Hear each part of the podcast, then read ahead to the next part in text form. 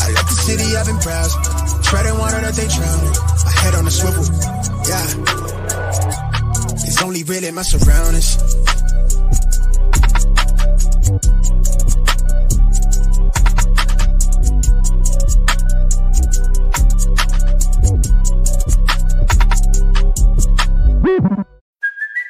Hey, it's Kaley Cuoco for Priceline. Ready to go to your happy place for a happy price? Well, why didn't you say so? Just download the Priceline app right now and save up to 60% on hotels. So, whether it's Cousin Kevin's Kazoo concert in Kansas City, go Kevin, or Becky's Bachelorette Bash in Bermuda, you never have to miss a trip ever again. So, download the Priceline app today. Your savings are waiting.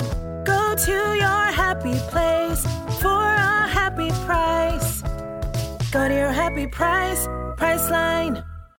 Welcome to episode 145 of the Smash Accept podcast. I'm your host, Michael Royer. You can find me on Twitter at DynastyDadFF. Guys, we have that show that we look forward to every single year. You know, this is a, we're having a guest on today. This is his third appearance. John, this is the one where you get giddy. You know, I know the first time we talked about having this guest on, and I texted you, I was like, hey, this guy's going to come on. You just lost it because this is someone that you respect so much in the industry. And I, I'm excited for tonight. I can tell you are as well. Oh, for sure. We definitely get excited about this one. I've gotten to the point now where I'm now kind of inspired by our guests, and I've been learning to watch film. And I think I see things, but I'm kind of waiting for his publication to see is this guy seeing it too? And I was pretty pumped about what I just saw. So looking forward to breaking it down here tonight. Without further ado, for you know, third straight year coming on the show, the one, the only Matt Waldman. How you doing tonight, brother? Like we are, I you can see it on our faces. We're excited to chop it up with you tonight. Well, I'm doing great, and I'm equally excited because it's so much fun to be able to get on a show and folks are like, "Yeah, let's talk, let's talk about these rookies," and yes, sir. and and and so look, let's get to it because it's you know I, I definitely want to get down and do this, and we'll have a good time. Yeah. So the, the rookie scouting profile that you do that's released April first for the 18th year of publication, man. It is now officially legal, right? It's an adult. You've been doing this for 18 years, which is so awesome. I mean, Amazing. how do you feel? We, we've talked about it a little bit backstage, but I mean, how do you feel each year about the RSP growing? About, you know, we have a lot of people in our Patreon program that are like, oh, Matt Waldman, I'm not sure who, you know, and then we, we direct them to you and it's like, their eyes just open up to a new avenue of Yeah. football. So talk to Right. us about how you keep it fresh and how it's evolved over the years. Well, I'm I'm really proud of the fact that when people do see it, that they are shocked, that the eyes Yeah. go wide, and they're Mhm. like, "I- "I had no idea." And and I play that up on Twitter a lot, and I'll and I use one of my taglines is "pleasantly shocking readers" since 2006 because I've been able to see that. So I'm I'm really proud of that, and and I'm proud of the work that I've been able to do because it's an honest effort at trying to get better every year at what you do by attacking the process of how you evaluate um, talent with you, you know how you define things that you're looking at um, you know how to put it in writing so that it's something that you can work at and how to find the holes to where you you go okay i need to go and look at certain position coaching or get advice or learn different things and how people have come out of the woodwork over the years to be able to help me with that you know whether it's position coaches pro players um, you, you know they've been they've been people that have been able to help me learn more about each of those four positions and so to have grown and then to have grown an audience from you know i've certainly had a ton of help from football guys and ff today before that and the and um, football outsiders all places that i worked new york times blog when i did that. So those are entities along the way that have helped me gain an audience for sure. But it's nice to even from the beginning it was nice to be able to there's something about being able to do something as an entrepreneurial pursuit especially Right. in a field where frankly you know i wasn't a, a pro football player by any stretch of the Mhm. imagination and people are, or a scout and so now that i have scouts who get the book and and i've Yeah. you know to be able to say it's the second most purchased publication by nfl personnel people Mhm. according to folks like Alex Brown, who's the SMU director of recruiting and has worked with three other, um, you know, colleges and knows this. That's a you know that's a point of proud pride. moment. So Yeah. It is. I'm a proud papa of this thing and Yeah, you should be. I-. And Dad, I was going to tell this quick story. Exactly like he, his tagline, "Pleasantly shocking readers." That's what it was for me. I've I've been buying the rookie scouting portfolio for a few years now, but I was shocked. And the funny story was, I have a buddy of mine that I play in a home league with, and I'm like, "Hey, I just discovered this guy, Matt Waldman." He goes, ah, "Yeah," and I'm like, you, "You don't like this guy?" And he's like, "No, no, no. I just was hoping you wouldn't discover him because now I got to compete with you in the rookie." drafts and you, you're going to have the same info that I do. so that's what it is. And I, I, definitely encourage everyone to go check it out if you haven't already. Yeah, I, I love it that it's, it's your work, you know, it's your thing. And right now on, on dynasty Twitter, it's just so much regurgitation. There's so much chalk. You know, everyone's like, hey, they're all rankings are the same, you know. And we had you on last year and you said Chris Olave was your wide receiver one. And I mean, man, did he ball out. Like I absolutely love Chris Olave. You pointed us to your deep sleeper. You hit on Isaiah Pacheco. You know, like you're yeah, you're digging in there and you're not just saying this is what you know you're not looking at everybody else's and trying to be the same it's matt waldman's work it's your rsp and it's you can tell that you're not going into different areas trying to get ideas and regurgitate it's all your process yeah, because at the end of the day, if you want to get better at what you're doing, you got to make mistakes, but they got to be your own mistakes. I don't know, you know, I respect Lance Zierlein, I respect Dane Brugler, Emory Hunt, or mm-hmm. a bunch of people that have draft guides out there, but I don't know how they watch tape. I don't know what their process mm-hmm. is. I don't know right, how they grade right. players. They show you, you know, in a in a general way, but I don't. I'm not with them day to day and to understand what they're exactly looking at and how they look at techniques and how they value them. Only I can do that. So if I'm going to screw up on a player, I'm going to learn much faster by being my screw up and not looking at someone else and going, well, they had them higher. Let me just see if I can nudge that higher because it, it, I, I don't really know why they did that. So, you know, I'm going to make big mistakes. That happens. I've had big successes. I've had some big mistakes. I've, you know, I look at Demaryius Thomas and Dak Prescott. Those are two guys in the past that I can look at over a period of time and say, yeah, I missed on those guys. Like I whiffed. I would say Alvin Kamara is another one that I whiffed on, even though from what I've learned, Sean um, Payton also didn't like Kamara all that much, and for the same wow. reasons that I didn't. But Kamara turned into probably the Zen mm master of contact balance that I did not see at wow. uh, at Tennessee um, or at Alabama. So you know, and then there's players that you're just going to be, people are going to say you're wrong about, but you don't know until you've really seen enough of their tape and they didn't get to play, like Hakeem Butler or mm-hmm. uh, Trey Sermon, you know, yeah. where, and Hakeem Butler's balling out. In yeah, he is right now, now, isn't it? Yeah. You know, mm-hmm. so we'll see if he gets another Maybe he opportunity. Back. Maybe mm-hmm. he comes back. Trey Sermon, we'll see if they draft another back and if, if uh, Rashad Penny can stay healthy. Um, but right. they've said some nice things, whether that's because they're trying to trade him or they or they actually mean it. We're going to find out pretty soon. But those are things that, again, that's part right parcel of it. And I, I, you know, I I can deal with that because when you have the Olaves or the Pachecos or the Patrick Mahomes or the Brock Purdy or the Nick Chubb, yeah, yep. Justin Jefferson. You know, I've got a good list mm-hmm. of guys that you know. If you're gonna say I have some receipts, I've I've got a good receipt. So I think I think that's yeah, what's great about you is you're you're humble about it, you're understanding, and you're you're and we try to do that at Smash Accept when we give sure. we're gonna give you our hits, but we're gonna tell you our misses. I feel like everyone in today's culture wants to hide their misses and i think it's when you when you have failures when you have things you miss on that's an opportunity for growth like you said and to continue to move forward um, there's a process in dynasty we do every year you know and it, like we talk about this year's class and then all of a sudden we start to sour on them when we get a little bit closer right and for the last nine months john and i have been hyping this 2023 class because it's exciting Mm-hmm. And now all of a sudden people start to look into 2024 and say, oh, there's only X, Y, and Z special players. And, you know, talk to me a little bit about the class as a whole because people are really souring a lot of things. We try to pick out the warts of this player, that player. We start to really overanalyze it and almost like, yeah. you know, in 2021, they were like, hey, we want to get 2022 rookies. In 2022, we wanted to move to 2023. Now they're doing the same thing and they're like, hey, you know, after you get past Jahmyr Gibbs, we need to move into the next class talk to me a little bit about what you see with these guys because it feels deep. I mean, we're doing we're doing shows where the second round is getting guys that you would have potentially gotten the first sure. round last year. Well, the, I saw John say timeout, and I would say, yeah, timeout about Serious, yeah. timeout about trying to get other picks in other classes right Thank now. You. I would say that's yeah, what we've been saying. yeah. yeah, right. Yeah, because like the, the, your top three quarterbacks in this class are it's a good quarterback class. Could it be a great one? Possibly. Um, ba- if those all three of those guys hit, it could be a great one. Um, th- that's all you need. So those three, that's strong. That's much stronger than last year, where there was really nobody, Yeah, y- right. you know, who you would pick that early. no comparison. Yeah. No, yeah.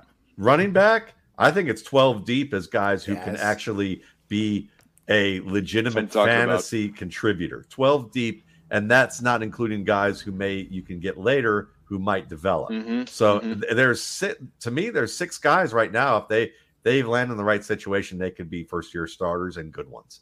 That, Love it. it's a strong top of the Yeah. class. If someone's telling you to forget it after Jahmyr Gibbs, buy into running backs all day long because there's Hey, some we're good Yeah, not- I guess there. I'm taking them then. We're yeah. not sharing that. That's just what I'm hearing on other podcasts. That's what I'm hearing in the Right, community. right. And we're just like, last year we were suggested after you get past like eight, you know, 9, 10, 9, 10, 11, and 12, we're a little bit weaker. You know, you get Olave, you get Jameson Williams. But this year's not the same. Like this class is, you, you alluded to the quarterbacks. And John, I know you and I have been trying to break down that quarterback position quite a bit. And you have some questions with that as well. Well, yeah, and I, I mean, I think we should kind of look at your your number one, Matt, and um, I think I, I was I was just funny because I was re- when I was reading the RSP, and I you know, there's all this debate between Anthony Richardson and Will Levis. I, I was just laughing reading your RSP because a lot of what you were bringing out is exactly how I thought it was, and so tell tell the listeners here kind of how you broke down Richardson versus Levis, and uh, I think it's going to really help clear the air on these two prospects. Well, I think the important thing is to talk, maybe to start with, how I evaluate pro- quarterback Mhm. prospects in general, because really, you know, the way I do it is this I, I have a breadth of talent scale and a depth of talent scale. Breadth of talent is how much Mhm. a player shown on tape of what they can do. And what, and that's like a resume bullet point. How versatile are you at what's demanded of the position?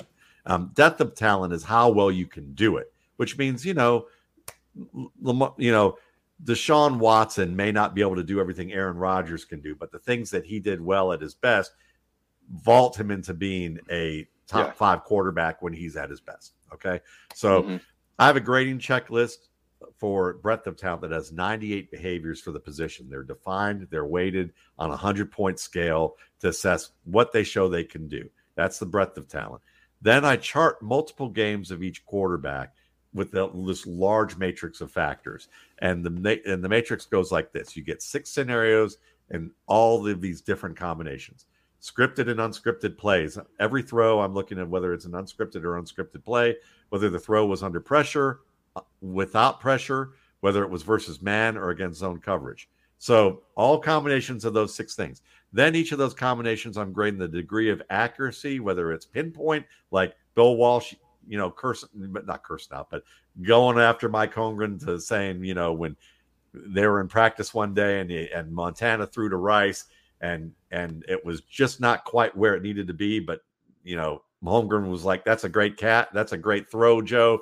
And Walsh pulled him aside and said, "No, this is what a pinpoint throw looks like. Everything else is just catchable." So I grade by catchable Mhm. and pinpoint, and then also look at touch and velocity for each throw in 12 specific zones of the football field. Basically, Yeah. sidelines, flats, Mhm. and inside the hash, and Right. also short, intermediate, vertical, and deep increments of 14 yards. For each of those scenarios, then I use that information to inform my accuracy component for my depth of talent assessment, which is basically how well the player does.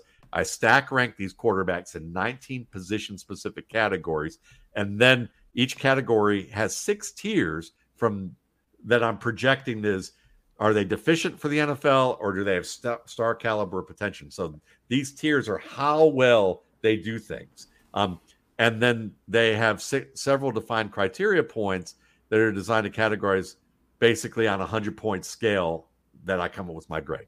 So that's how I grade quarterbacks. So when I Right. look at Anthony Richardson, the things that I value the most from a quarterback are processing speed, Mhm. Decision making in terms of integrating how what you're seeing on the field with how you maneuver in the pocket with um with accuracy and accuracy you know is not statistical accuracy it's my charted accuracy That's a key Um, point here too. With yeah, him. yeah because Baker Mayfield had insane accuracy. My charted accuracy was yeah, not so much. Um, Mhm. you know, because every so Zach Wilson, great accuracy, charted accuracy, not so good. You know, so when I look at Anthony Richardson, his his statistical accuracy not so good, his charted accuracy really good. And I'm not the only one. There's another site out there that was, has a database of what they chart, and the the guy who only had more drop passes than him was was um Dan Marino in their database. in. Wow. Okay. So Pretty so- serious database. Yeah. yeah, and and you know, I remember I had the same thing with Lamar Jackson. Lamar Jackson not accurate enough. Mhm, Looking mhm. at his chart, and I'm going, no, more than accurate enough. A lot of drop passes that are catchable. I'm not talking like Larry Fitzgerald catchable. Those difficult catches to me are defined as catches that you shouldn't expect anyone to catch.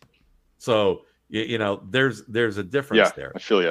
so when I look at Richardson, Richardson integrates a lot of skills that are very hard to integrate as a quarterback. Moving in the pocket, manipulating multiple defenders underneath the safeties, not the safeties. Everyone can manipulate safeties.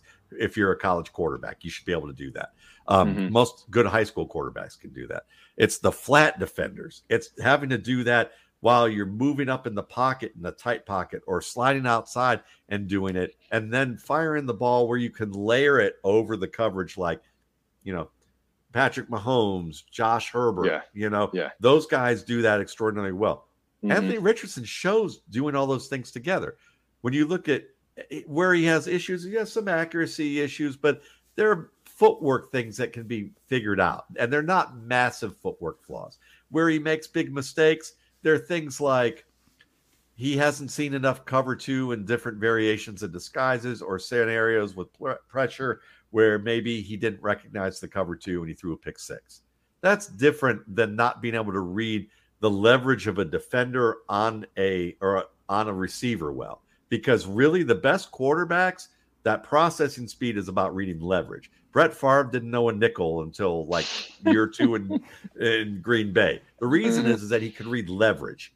And the Patrick Mahomes, the reason he's so good and makes these great throws, he reads leverage. The best quarterbacks know that. The coverage part, that's great that you can recite everything on a whiteboard and be like a coach.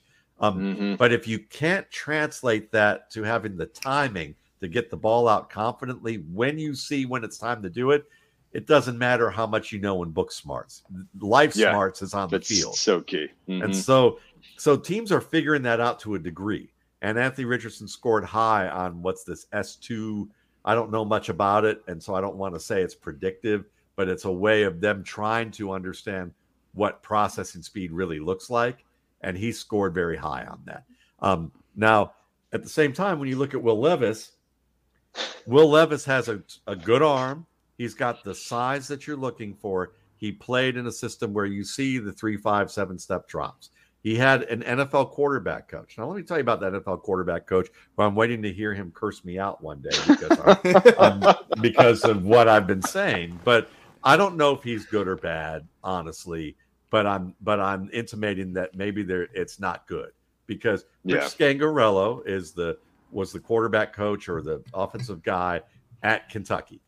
Now I got emails a year before he ever made it to Kentucky from somebody telling me Rich Scangarello comes into X place and I know him and he's telling me this Will Levis kid is going to be uh is as pro, as the most pro ready quarterback ready there.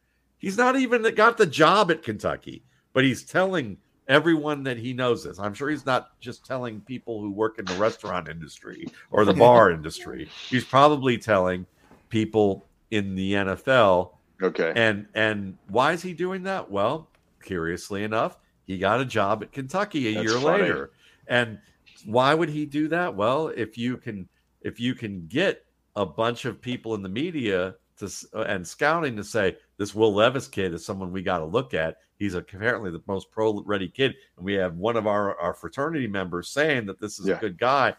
Guess who's going to get a recruiting bump when No he doubt. gets to Kentucky? Now you've got a pro Mhm. ready quarterback. Mhm. We're going to build a program of these pro ready players.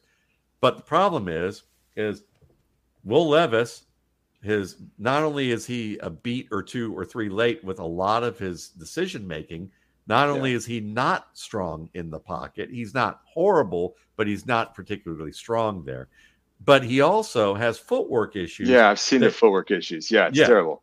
Yeah, it's like the I, I say this a lot, but the midline of the back foot should Mhm. be aligned with where the target needs to be placed. The front toe needs to be aligned with where the target needs to be placed. Yeah, right. So it's kind of looking like, you know, if I can do it, kind of looking like this. You know, Right, I've seen it. No, I know exactly You know, what you're talking about. But Yeah. what he's doing is the the midline of his back foot is aligned with where the target is, not where it's going to be, and the and the Yeah. toe is pointed somewhere out in space.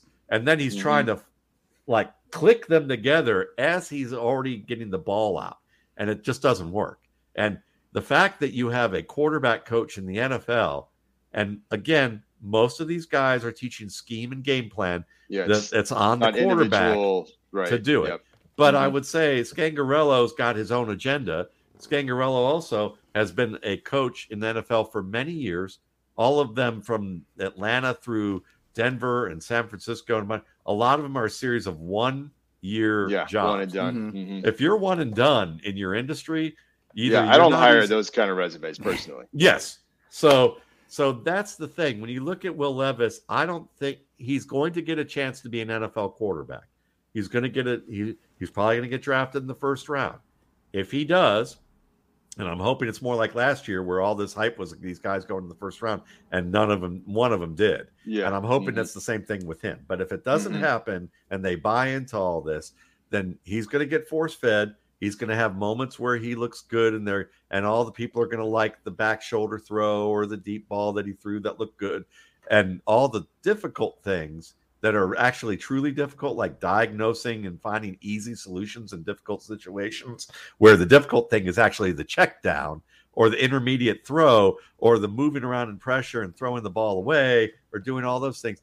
Those are things he's going to have trouble with. And he may get two years in this league, but unless he finds an awesome system and and he really improves fast and works super hard, he will have to be the exception to the rule to make it in the NFL as a starter. And I don't see it. Whereas with Anthony Richardson, he's that guy that the things that he's going to miss, people are going to go, Oh, that was so bad. I knew that was a cover two. How did he miss that? Oh, that was a Matthew Stafford rookie throw where the guys, you can't throw that with a guy buried his helmet into your chest like that, you know, and he's tried some of those hero ball throws.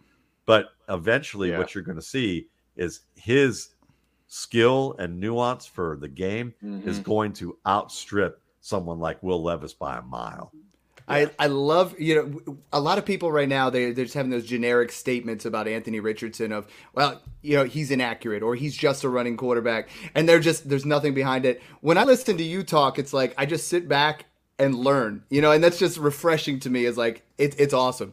Uh, when we talk about the the other two quarterbacks in the class, you know, you know Richardson has that unbelievable skill set and, and where he's at. Talk to me a little bit about Stroud and Young and, and the difference there, and and how, what kind of dynasty perspective you think that these guys do of as far as how high of a ceiling they have in the NFL. I think they both have high ceilings, and I think both could be top five quarterbacks depending on the fit with their systems, and most likely they're going to have good fits. Um, so, um, you know, any of those three quarterbacks, I'd be happy with. I just think Richardson's going to be has the highest ceiling and could be Yeah. and is the best right now from what from what I think he will become in the NFL. The best quarterback right now, will probably have the best first year, will be C.J. Stroud, Mhm. who's my number two quarterback. He has really good footwork. He understands the drop back game. He has good play action skills. He he doesn't take too many chances that that he you know that that some other players might do with their athletic ability. Um, and he's Mhm. good in the pocket moving around. So what happens is when you have a solid foundation like that, and you're basically in a situation where you're drowning in new information and you're trying to acclimate against a much better tier of athletes Yeah. and complexity and savvy. Well, the first thing that goes when you're trying to up your game to that level are the fundamentals that you don't have solid. Yeah. So you're going to see Mhm. Bryce Young and you're going to see Anthony Richardson to an extent. Both those guys, if they have to learn some new things or they're trying to solidify those things, you're going to see some lapses with their games to an extent early on until they get used to the speed of the game. That's fine. Well, um, CJ Stroud, I don't think you're going to see those Levis, those um, I was going to say those Levises, those Levis lapses. That's what we're You calling know? that. Lapses in a quarterback's term for it? judgment are, are is, is a Levises. Levis. That's a Levises. total. That is. I'm Let's gonna hope not to see too many that. I'm going to credit the, the fact that I did this on this show, and I, oh, that's so. Well, mean. we're gonna keep it But it's- going, too. But it's great. It's like total lapses, total Levises. Is that you're you're not going to see as many of those. So that means that he's you know when he makes mistakes, they're not going to be as um as gross of a mistake on a as regular a basis. So I love Stroud for that. He's kind of a Kirk Mhm. Cousins type, Okay. where, but from the Yeah. standpoint of like he's already closer to being there than where Cousins was. Cousins was more of a guy out, who yeah. thought it was like I'm Brett Favre, but I don't have the body, and then like figured out, oh, I'm not Brett Favre. How do you like me Mhm. now? So like he he's turned into he's turned into a, a a good starter who's competent but isn't a amazing playmaker that people go nuts about.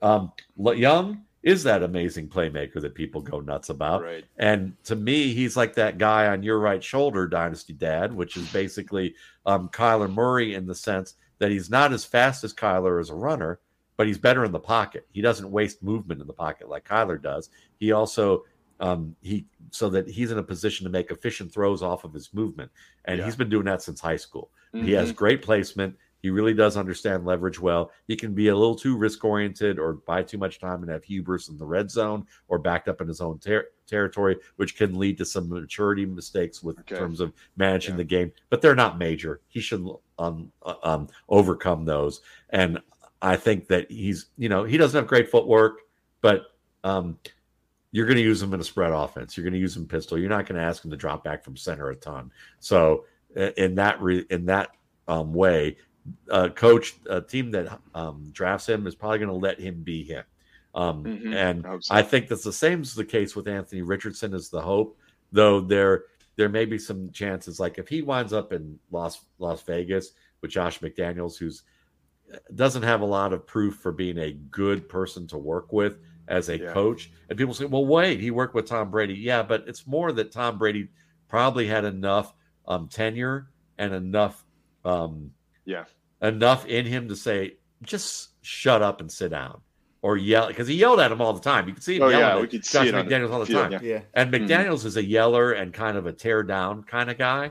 Um, Mhm. And and Brady's kind of the guy that's going to like, I'm not taking this from you. Like, shut Yeah, up. I yeah, know what yeah. I want to do. Like, and No they'll doubt. yell and they probably get along fine because Mhm. they're telling the truth. Mutual respect. Yeah. But Mhm. you can't do that with a rookie in most cases. So they're probably he's probably gonna he's more of a tear down guy. And I don't think the Mhm. offense fits as well as what Richardson could do. So that's kind of how I see all three of those guys. Where where would be a good spot for Richardson? Is there a one or two that stick out to you if that happens, or I think Seattle would be good for him. Seattle? Oh Yeah, yeah, yeah. that'd I be think- fun.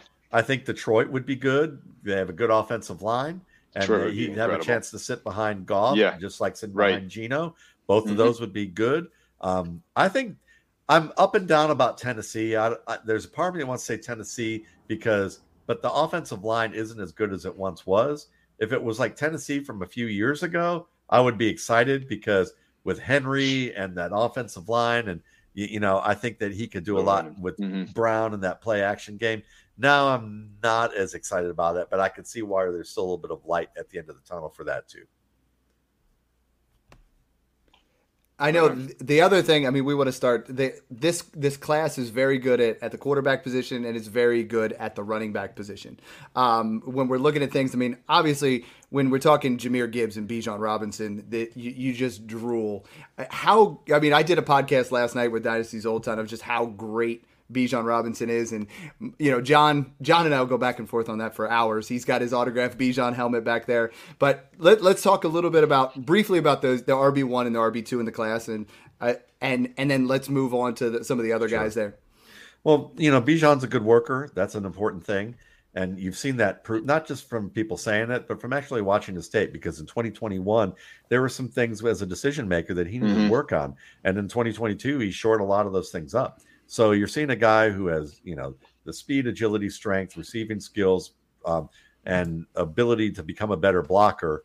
Um, and he's not bad at it right now. He just can get better at it for the pro standard to to really become as good of a, a running back that we've seen from guys like Chubb and Barkley and and McCaffrey, different players, McCaffrey, Todd Gurley, guys like that. He could become that. Now the key is, is he going to land on a team like Saquon Barkley did, where the offensive line was not good, and he's an up and down producer because Right. he's mm-hmm. boom bust because every running back needs a line, unless your name's Walter Payton, Barry Sanders, Gale Sayers, or Jim Brown. You know, so That's and- that's pretty yeah, much it. That's Yeah. it. Say, say goodbye. Maybe Earl Campbell in his prime. You know, but that's you know that's about it. So, you know, Bijan Bijan is worth taking number one overall. I don't think there's a problem with that. Mhm. Teams that teams that can use him, they may have to build a little while to get to see the best from him in year two or year three. But I don't have any problem with the team taking him that early if they if they feel like they can build the nucleus to do it. Jahmyr Gibbs, listen, um, it took me a while to come around on him to be honest. Yeah, I was I- hoping you would come around on him because I was pretty high. Um, I saw that you started warming up to him. I did, you know, and and so he's explosive. I love the footwork. Um, he obviously can catch the ball really well. His routes are good. They're not as great as people make them out to be. Uh, my buddy Jay Moyer, who works over at Fantasy Astronauts, made a really great point um, recently, saying, "Look, you know, Alabama took him out on a lot of plays where you would expect him to be in if he's that great of a, a route runner." Um, Mm, and mhm. you know, so he's no Michael Carter as a route runner, even though the Jets may not utilize Carter as the route runner he was because of Zach Wilson. Um, so you know, there was some of that there. But Gibbs is a good football player. He's explosive. He reminds me a little bit of Charlie Garner. Maybe not as physical as Charlie Garner, but you know, to me, Charlie Garner is the guy that you would compare between two Faulks. Kevin Faulk on the low end, Marshall Faulk on the high end. I don't think he's ever getting to Marshall. Yeah, he's not Alvin Kamara. I understand that Yeah. maybe he's quick that like comp. Alvin. I don't. Uh, we got to stop with that comp now. Yeah, he can catch like Alvin. He he will run tough through a crease, but there's nobody that has contact balance like Alvin Right, Kamara right. and and J- Jahmyr Gibbs. I could think of probably 20 backs who have better contact balance in this draft hmm than Than Gibbs. him than Mhm. Gibbs, or e- at least equal to it. So good good backs worth getting. Gibbs is someone you you want to fit really specifically to a system to Mhm. really maximize what he does. He's like a better to me. He's a better DeAndre Swift, and I think people misunderstand DeAndre Swift. Maybe they're coming around a little bit better because DeAndre's a a good back, but he's not an all around player at the level. You wouldn't have Jamaal Williams doing what he did if they thought he was an all around player. Um, so to me, Gibbs is a better version of Swift, but still not quite the all around player unless he's in the perfect offense suited to his talents. So sticking with the running back position, we have a set. We started a network now. We have a second podcast. It's called Smash or Pass, and the way we do that is, you know, it's a it's a dynasty market value kind of thing. Now, for tonight's show, we're going to be with the running backs. We're going to say it's a smash if you're above consensus, or a pass if you're below consensus on these guys, and then and then tell us why. You know, these are the guys that in our Patreon they want to hear about. Good. One of the guys they want to hear mostly about is, is De'Von Achane. So, are you going to smash? Or pass? Are you above consensus or below when it comes to him? I'm I'm guessing where I am, so I would guess that I'm below that I would pass, Mhm. but I do think that he has the capability of being a a lead back in the right system and a productive committee back. I like him, just don't love him. Now, John, this is one of John's favorite guys from from day one, and it, Zach Evans. You know, Zach Evans, I feel like is very polarizing i- i- as far as ranks go. Yeah. Same kind of thing. Are you going to smash or pass on Zach Evans? Do you have a new button? Because I'm gonna I'm gonna break the button, smashing it. There we go. All right. Yeah, Yeah. baby. I'm, I'm, uh, he is he is a refined running back and he's a creative running back. The nonsense that I'm hearing that he's not creative tells me that they watched him at Ole Miss where they put Not him as an outside runner and not Yeah. at TCU. That is And such a at- mistake on film watching. Yeah, go Yeah. back a year or two, right? Yeah, and even at Ole Miss, you can see that he's good at taking bad situations and turning lemons into lemonade. And he is. It's because of footwork, patience, understanding of the scheme, knowing leverage. And I've showed it on Twitter. You can look up Matt Waldman, Zach Evans. I have a thread that's really just showing you nothing but crap gains. But I'm showing you crap gains because the the good players turn those turn like awful losses into crap gains you know and you and you need that. That makes you reliable to you're preventing losses. And loss prevention is a very important part of running back play. He's a he can catch okay. He's not a great catcher but he's good enough for checkdowns To me, he's like a combination of Dalvin Cook and Clinton Portis. I mean, this oh, guy, wow. I think, love those Wow. guys. I, Yeah. I, I think this guy is a legit running back who, it one day, I thought he was a better decision maker than Bijan Robinson if you took the length of his career. He was a better decision maker. Now, mm-hmm. I think Bijan Robinson's closed the gap in the, his final year. But if you told me five years from now that Zach Evans mm-hmm. and Bijan Robinson and Jahmyr Gibbs are the names that you remember with this class, and you put them production wise fairly on equal ground if they land in the right spots, I would not be surprised. Okay. Oh wow, John, you got to be pumped here. about Oh, that. I- you no, for you and sure. Snoog have been going back and forth about how great Zach Yeah. Evans is, and I love that. I just hope the draft capital comes, and I mean, we don't even we don't have to even get into all the, He's the gonna be a fourth- off-field stuff. He'll probably yeah, be a fourth, fourth round pick. rounder. And and the and the draft capital the the, the off field stuff is just silly from what I- I, have I know, seen I- thus far. Right, I'm with you. Yeah. Um, One of go ahead, John. Well, I have another one. I already know the answer to this, but I was also uh like the highest amongst all the Smash crew on Tyjae Spears, and so this is when I when I said in the intro I was pumped when I was reading yours because I was like, "Am I, I?" I think I'm seeing this on film. It's incredible to watch this guy in the open field, his lateral movement, his ability to hit the holes, acceleration. Um, so. I talk talk to me about Tyjae Spears. I was I can't tell you I was so excited when I was reading the arts. To be. You Well, see, you were- he got so excited about it, he didn't even stick with the smash or pass. He's just like, he's like, Matt, tell me, smash. tell me how wonderful Tyjae Yeah. Spears is. and and he's, and he's right. Like I'll smash that one too. I'll probably smash that one pretty hard as, as well. But uh, but and for the reasons that you mentioned, it's no surprise. I mean, John's got a Texas fan, and the guy I comped him to is Jamaal Charles. Yeah, I know. That's Jamaal a, Charles That's a weighty was- comp. Ooh. Yeah, Yeah. yeah. Yeah. Yeah. So is he going to beat Jamaal Charles? No, he's like a tier away from that. Mhm, But mhm. but if it all comes together, there's a possibility. The things that he has in common with Jamaal Charles is that he has excellent footwork. He's very creative. Um, he's someone that can be creative in tight spaces, and he understands that the thing I learned from Jamaal Charles more than any other back while I've been evaluating running backs is that you can um, you you can be a small back and win between the tackles on a regular basis and hold up between the tackles on the regular basis. If you understand how to be the initiator of contact because if you initiate contact you're actually initiating the chain of movement that comes after it. Because as the defender's reacting to the contact that he just took from you you're making the next move. And if you're quick enough to do that like a Jamaal Charles or a Tyjae mhm. Spears or a LeSean McCoy um, you win and you get yards and you avoid getting hit hard on a, as much. So Tyjae Spears, you know, creative, good receiver. I mean, they matched him up. Go watch the Yeah. Houston game. Go watch the Mhm. Houston Oh, game yeah. where he gets matched up in overtime on a game-winning play against a cornerback. I saw and- that play. Yeah. Yeah. Uh huh. That's a that's what he can do as a receiver. Yeah, he has two ACL tears. That scares people. Right. I right. understand that. Well, you know what? One of the guys that every fantasy GM and every fantasy um, analyst that I saw on Twitter who was su- just superb, unbelievably annoyed with for the past five years, um, or, or for the, the five of the past six years, because he just wouldn't retire, was a guy with two ACL tears and Frank Gore. So, I mean, if yeah, I, I, I'm I, Tyjae Spears looks great off two ACL tears. I'm okay with taking a chance That's on him, considering that running backs Yeah. we consider three to four years. That's probably their their their shelf life.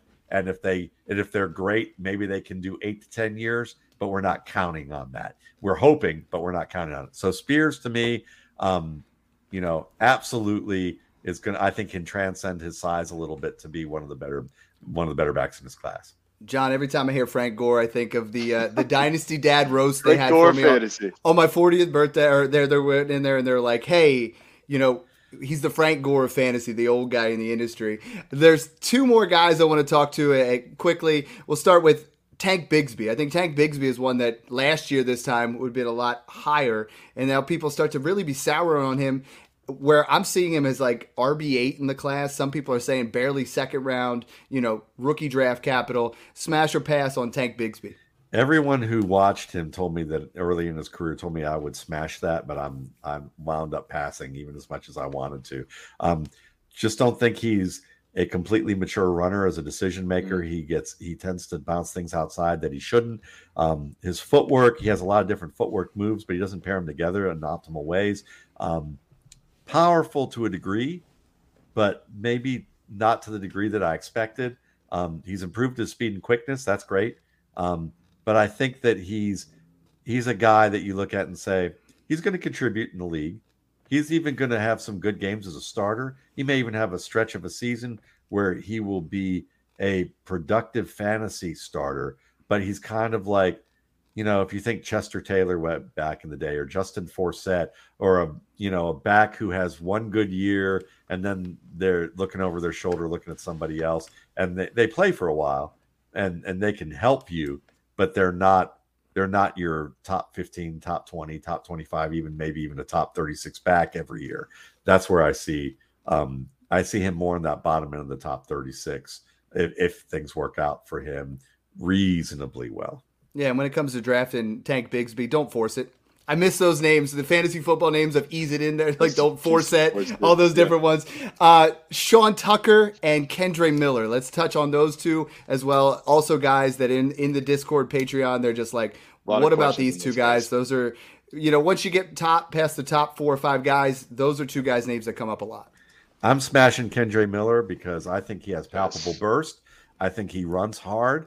He's smooth and sunny. Reminds me of Lamar Miller in the way that Lamar Miller could have been. Um, he's he has a little work to do as a pass catcher, but he makes tough catches. Right. So mm-hmm. it's the it's just being okay. consistent.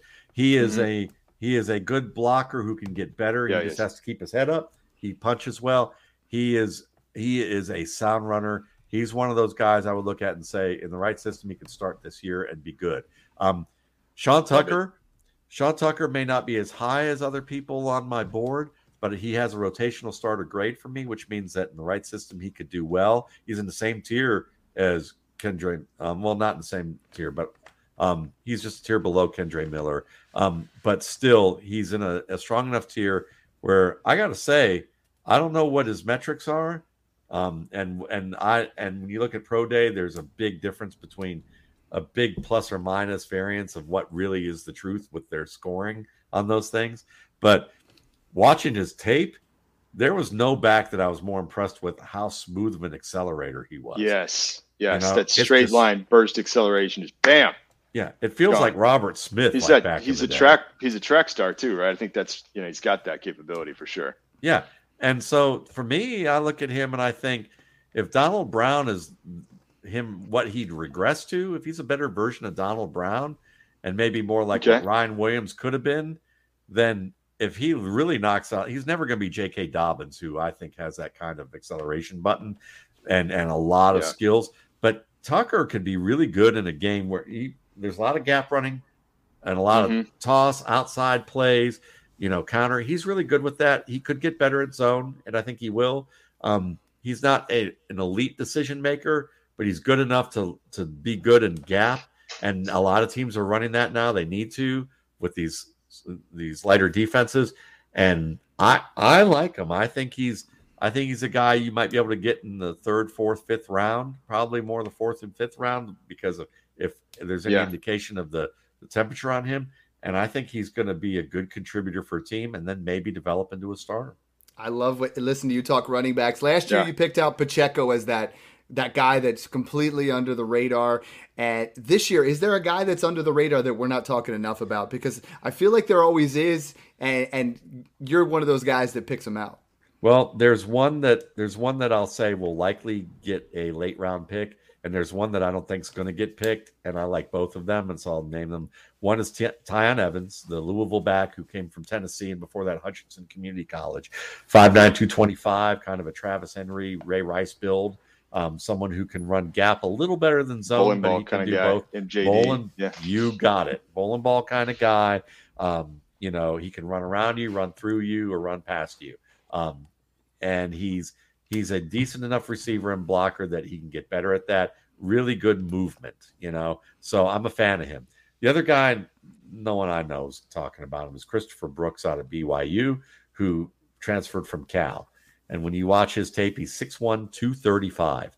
Um, he was really good at the Hula Bowl um, this year. He can catch, he's a very good pass catcher. Um, they use him on wheel routes, they use him in the red zone. Um, he can work back to the ball very well. He catches with his hands, he transitions downfield well. But the thing that you know him to be is that he's an earth mover, an old school earth mover who can run through you all three levels of the defense to push the pile, but he also has a nifty enough footwork to make that first man miss. He's good in gap, he's good in zone, he's good in wind back plays. Um, you're Okay. going to see, and he doesn't have, he's not going to outrun, you know, athletic linebackers in the NFL to get 50, 60 yard gains very often, or very often for what running backs do. But he's probably going to be that, you know, singles and double, doubles hitter, that red zone guy who can be really good. And like, you know, I can comp him that if if it if he gets an opportunity, he can be a Gus Edwards, Samaje Perine type. If Okay. he if he does better than that, Mike Evans, John Connor, James Connor could be in that realm of potential if things really if he really exceeds expectations and and has more growth than what I would expect. guys that are listening right now, eh, you know, Smash Accept listeners, go back. This is the one pod every year I go back when it's done and I listen to it again and I write down the notes. Because, you know, if you listened Yeah. last year and you got Pacheco in the fifth round and you sold him for a second round pick, that's how winning is done in Dynasty. It's, it's picking those diamonds in the rough. We talk about rounds. Rounds three is eight to twelve percent hit rate. Round four in Dynasty is even less than that. And when you you got quality information from a guy like Matt Waldman, you got to look into that. John, I know I'm going to transition over to wide receivers and let you kind of take over a little bit. But Matt, the one question I have is.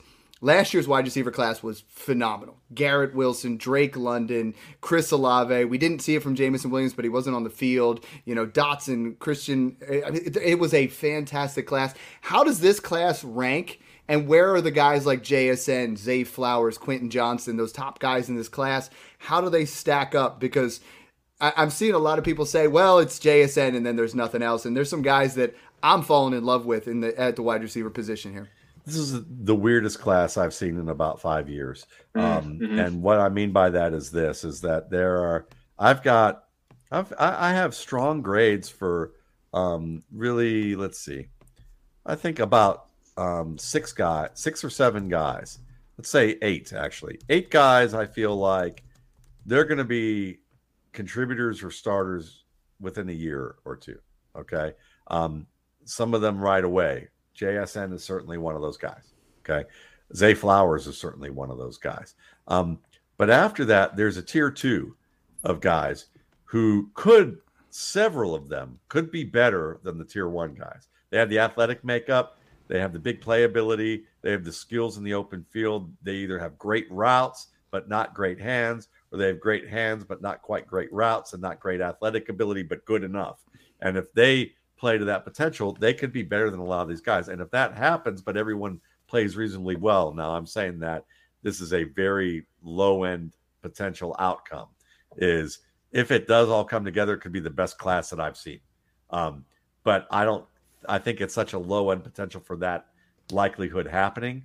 Um, so it's weird because the guys in that second tier, there's a lot of landmines with all those guys too, because Mhm. they have trouble with addressing the ball in the proper way that they should. One of them is Quentin Johnston. A lot of people have him as their number one or top three guy.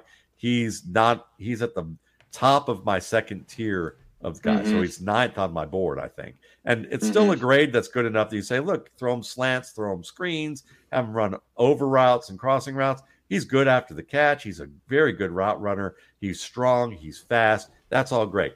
Now you want him to be a primary receiver against Jalen Ramsey or against some tight coverage corner, and you asking him to run deep intermediate timing routes or win the contested catches and use his size. He doesn't do that very well. He's a he's kind of a Gabriel Davis clap attacker or Mhm. you know or a Robert Meacham clap attacker Yeah. who you know sometimes he makes the play right and a lot of times it's bookended by drop drop drop because it's on him. He didn't position himself well. Clap attacked. He didn't have his hands in the right position uh, in addition to body position and he made the the job much harder and opened himself up to the defender. So those are things that he has to work on and that's something that he is working on. So if I didn't think he could do it, he wouldn't have even been in my top 15 in my grades. Okay. He's already working on it and he's getting better, but he just doesn't look comfortable with it at this stage. So it's he's not out of the woods yet. So he's ninth. If he had mastered this, totally just mastered it last year, he would have been number one on my Yeah, board. right, Mhm. right. Yeah, I, I felt kind of similarly. Um, is Quentin Johnston, and that's a good segue here. We're going to play a little more smash and pass with the wide receivers. sounds like Quentin Johnston would be a pass. He's definitely under the consensus. Let's do You- a couple yeah. more guys. Yeah. Um, and I, I actually happen to know some of these answers, but let, for the listeners, Sure. smash or pass on Zay Flowers. Smash just because very good open field runner, very good Yeah. at adjusting to the football. Um, he he gives you a, a kind of an, an aspirational Jaylen Waddle type of vibe in terms of what his game can be about, and I don't think he's that far away. Um, if he really just like becomes maniacal about working with the game the way Antonio Brown did, he's I'm not, he's not Antonio Brown, but he's more like Isaac Bruce, who was a, a just a, a great great player. Yeah, and Yeah. let me just one thing on Zay Flowers. I feel like there's this misconception that maybe it's his size that he's just going to be a slot guy, but I mean he played all over the formation um, when watching him on film. But do you feel like he could he could play? They could move him around. They could put him on the outside. What's your I thought do. on that? I Yeah, do. I think okay. he can play all three positions and play return specialist uh, on kicks or punts, depending on what you want him to do. Probably not going to ask him to do those two things, but I think that he he will get a chance to play all three positions as his career. He may start with the slot, but they're probably going to continue to expand his game as he gets comfortable. Okay, like let's move on here with smash or pass with these two Tennessee wide receivers. Would you smash or pass Jalin Hyatt, and would you with Cedric Tillman? I'll smash Cedric Tillman because I think he's kind of a, a Mike Williams type of player who could might be a little bit better than that. Um, depending, Mike Williams has really come on, so you know. But Tillman's the type of guy that every every receiver clap attacks targets. Uh, Let me put that out there. It's just that some do it with greater frequency and more egregiously than others, and it becomes a bigger problem. Everyone has lapses with that because it's hard when you're running at full speed and a ball's away from your frame and a defender's on you to put your hands together and extend. Yeah, That's hard Yeah, to remember to do when you're pumping your arms or you're making a move. And so you're going to have some level of that. Okay, But when you have, the, you know, he he can catch with good technique. He can catch with bad technique. He can win the ball in tight coverage.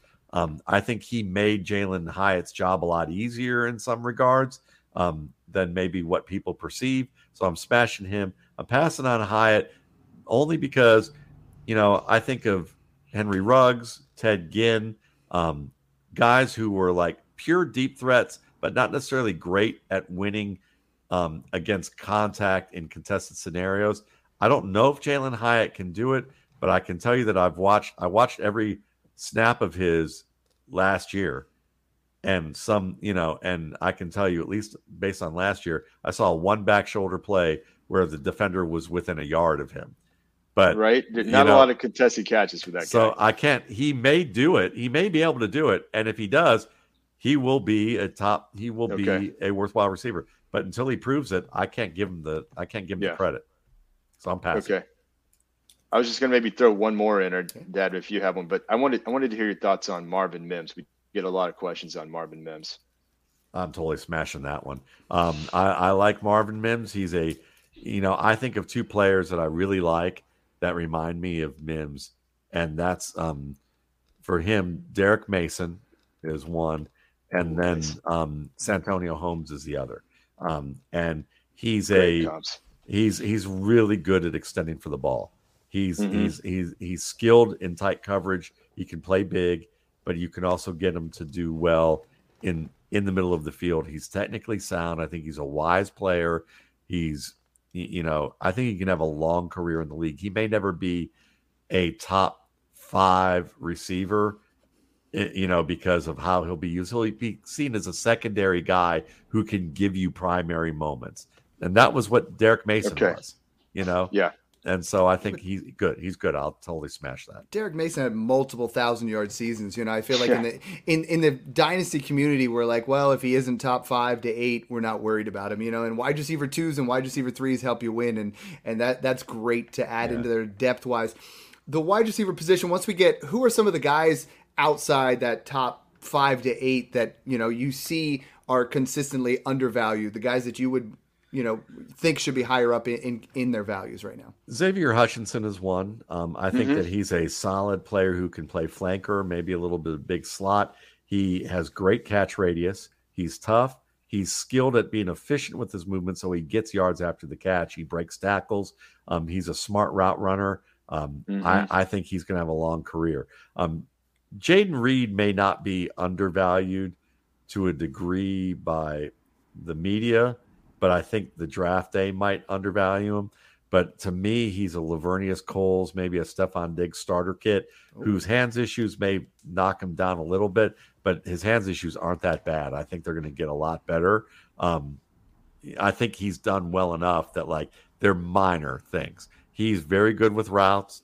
Um, could get a little better there, but the difference between him being a contributor to top starter right now is his hands Okay. just shoring up a little bit, his routes shoring up a little bit. Really good athlete. Yeah, I like him. Um, you know, very tough.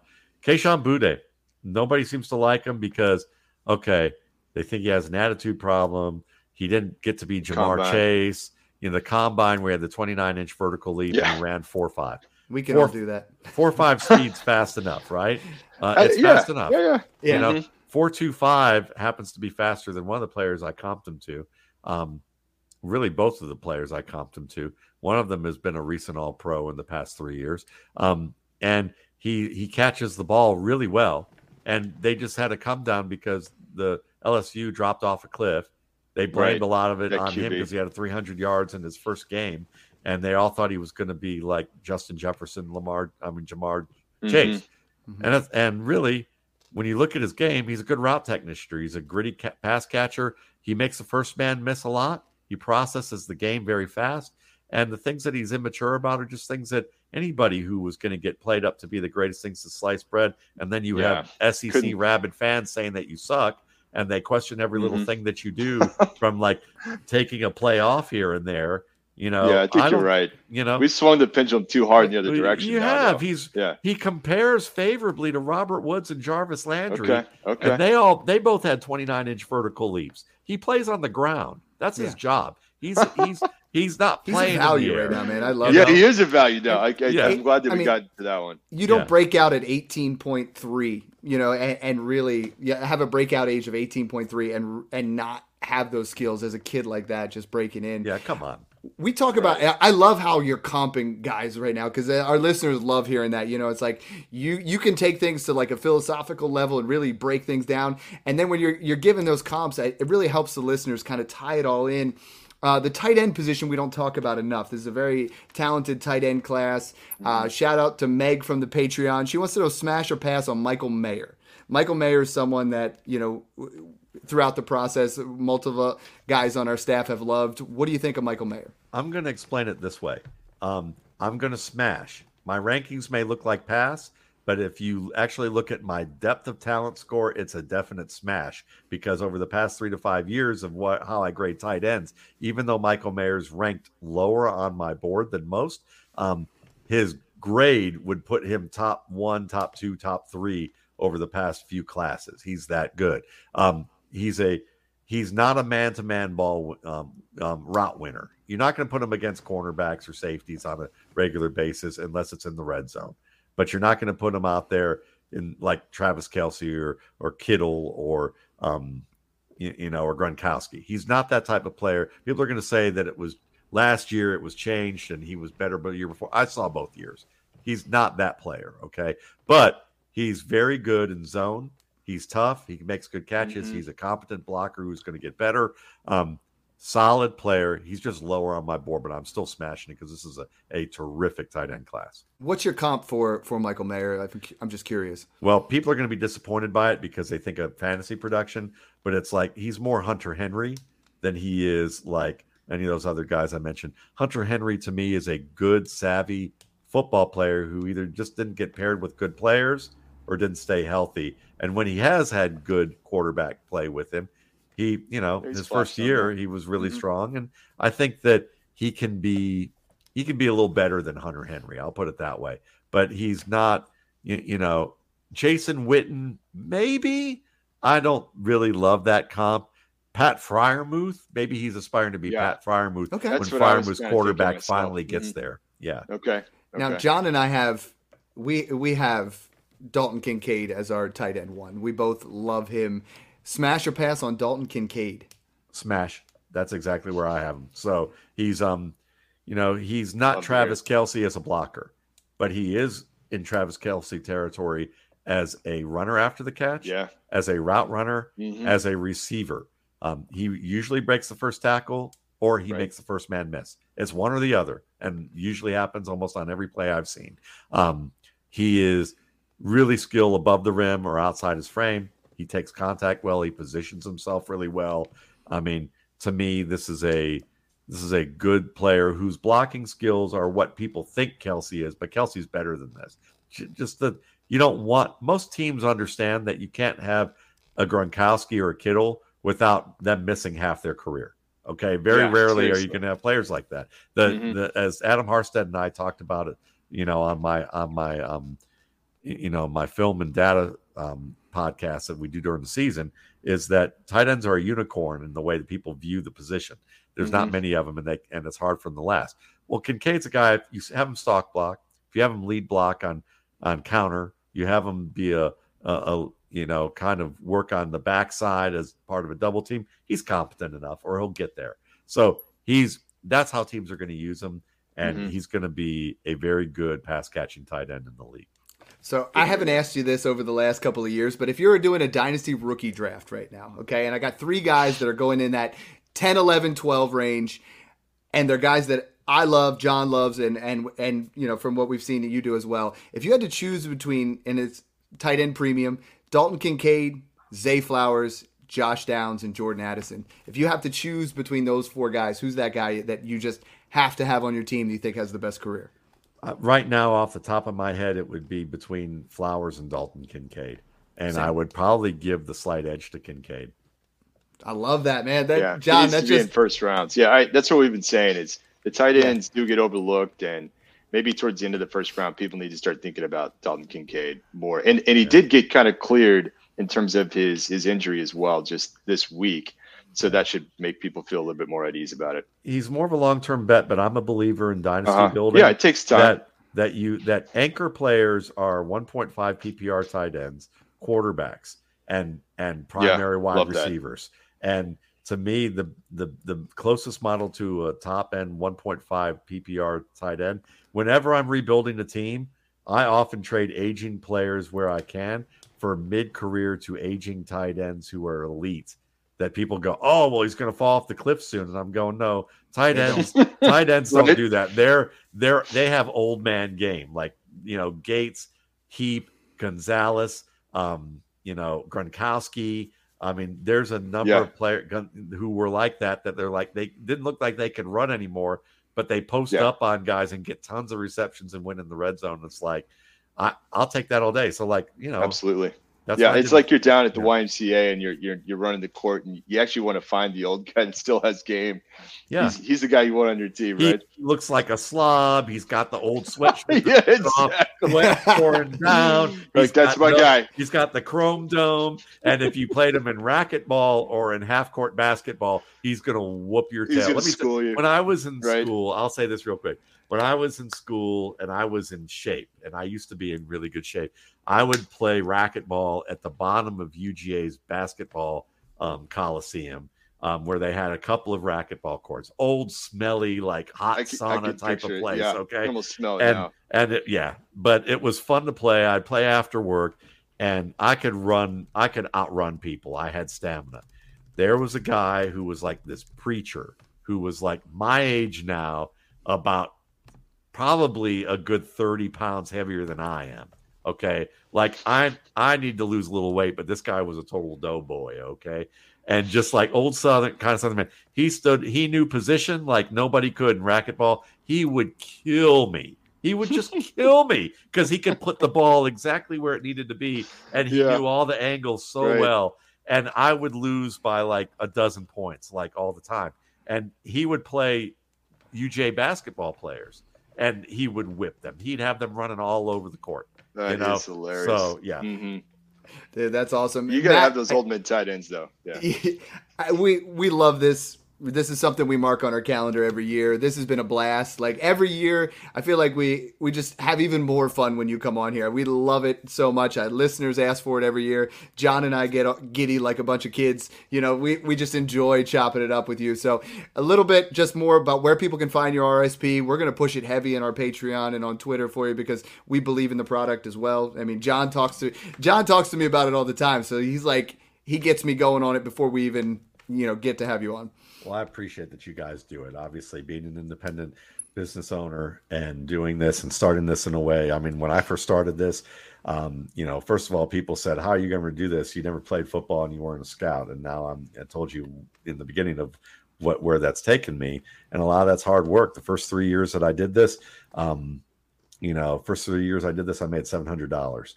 Um, so, and, you know, that was enough to like maybe you, you know make a part of a payment payment on a car maybe get you know do Yeah, some yeah. utilities. You Yeah, know I, i'd yeah, be okay for the mm-hmm. month living basic i'll put it that way at back at that time. So you know first three years of doing that it's come a long way. And obviously mm-hmm. this is my this is my living now um but you know it also meant passing up a lot of opportunities where people were like gregg rosenthal you know i was going to work for him back at nfl Hmm. um, when he was at Rotoworld. And I was going to work alongside a guy by the name of Evan Silva. We were going to work together, and I Mhm. turned them down twice early in the career before NBC bought them out. And I remember looking in my house after the first three years of making seven hundred dollars and seeing on TV. Um, Gregg Rosenthal at the halftime of you know Sunday Night Football and going, well, I better make this work, you know. I like that um, bet on yourself. Yeah, you though. bet on yourself Yeah. and you, you- and you bet big, but that's Yeah, awesome. That's what you do. So I'll Mhm. say this: you you know the RSP, you get a pre-draft, you get a post-draft. Um, the post-draft comes out within seven days of the NFL draft. I Mhm. usually put out a cheat sheet, a preliminary one, maybe two to three days after the draft, just so if you're drafting early, you Yeah. can see what I'm thinking, even though I might change it a little bit more. Um, but both of those products, they have the the pre-draft has a lot of evergreen value. The post-draft, um, you know, obviously is something that wor- is good for changing things based on fit. So that's really helpful, and it gives you really a great cheat sheet. And you can get it for twenty one ninety five at mattwaldman.com. Um, um, it's easy to download, but if you do have any questions, and occasionally that happens, sometimes what I think is easy isn't easy for some people. I respond within 24 hours. I'm usually very helpful with being able to get you get you squared away. Um, and you know, customer service was my field before this. You know, so I uh, you know I take pride in that and and making sure that people are are straight. And uh, you, you know, you can get that. You can get the. I also do projections that do every Mhm. player in the in the dynasty sphere for the offensive positions and i do that that's 24.95 and you get updates throughout the year in a cheat in a spreadsheet form and it shows you by every team with a big matrix of every team as well as giving you um, long long term and short term draft cheat sheets that are tiered for all those players too. Um, so again that's 24.95 the the rsp for rookie drafts 21.95 um, mattwaldman.com and i also give back to a good cause by known as darkness to light dl.org they they train people to prevent sexual abuse of children as well as how to teach them how to address it so it doesn't compound the issues in, when unfortunately children report it. It is certainly an epidemic in our country and around the world. Um, it's a great cause. We've given over $55000 since 2012 Awesome. to the cause. And John, I know you're obviously one of the the biggest fans and proponents. So, I mean, share with what what it's meant for you as a dynasty owner, because I know you've gotten Yeah. sharper just by you, you share it with me. You and I talk all the time about it. Yeah, it really has helped me just going. I mean, it's definitely some people may just get it so they can have Matt's rankings, but it's so much more than tiers and rankings. You really learn how to study players, um, how to watch film, uh, what to look for, what to really not um, consider as important, and, and that's really helped me become really more of a student of the game, and it, it's kind of just made me more passionate about the overall sport.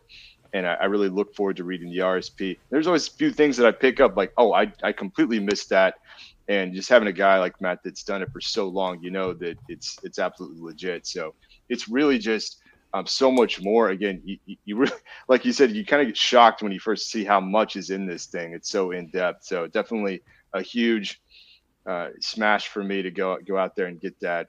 And uh, I really wanted to thank you, Matt, for coming on. And and I, I do think you should file for copyright on the Levises. I love that. Like, you- you should- We're gonna start using that. that. too, man. That's awesome. I'm gonna man. get Yeah. that going. Yeah. Yeah, that's that's a funny Freudian slip for sure. That, you know, that was classic. I love it, Matt. Thank you so much for coming on, guys. Make sure you follow at Matt Waldman on, on Twitter. Check out the RSP. Thanks again for tuning in, guys, and enjoy the process.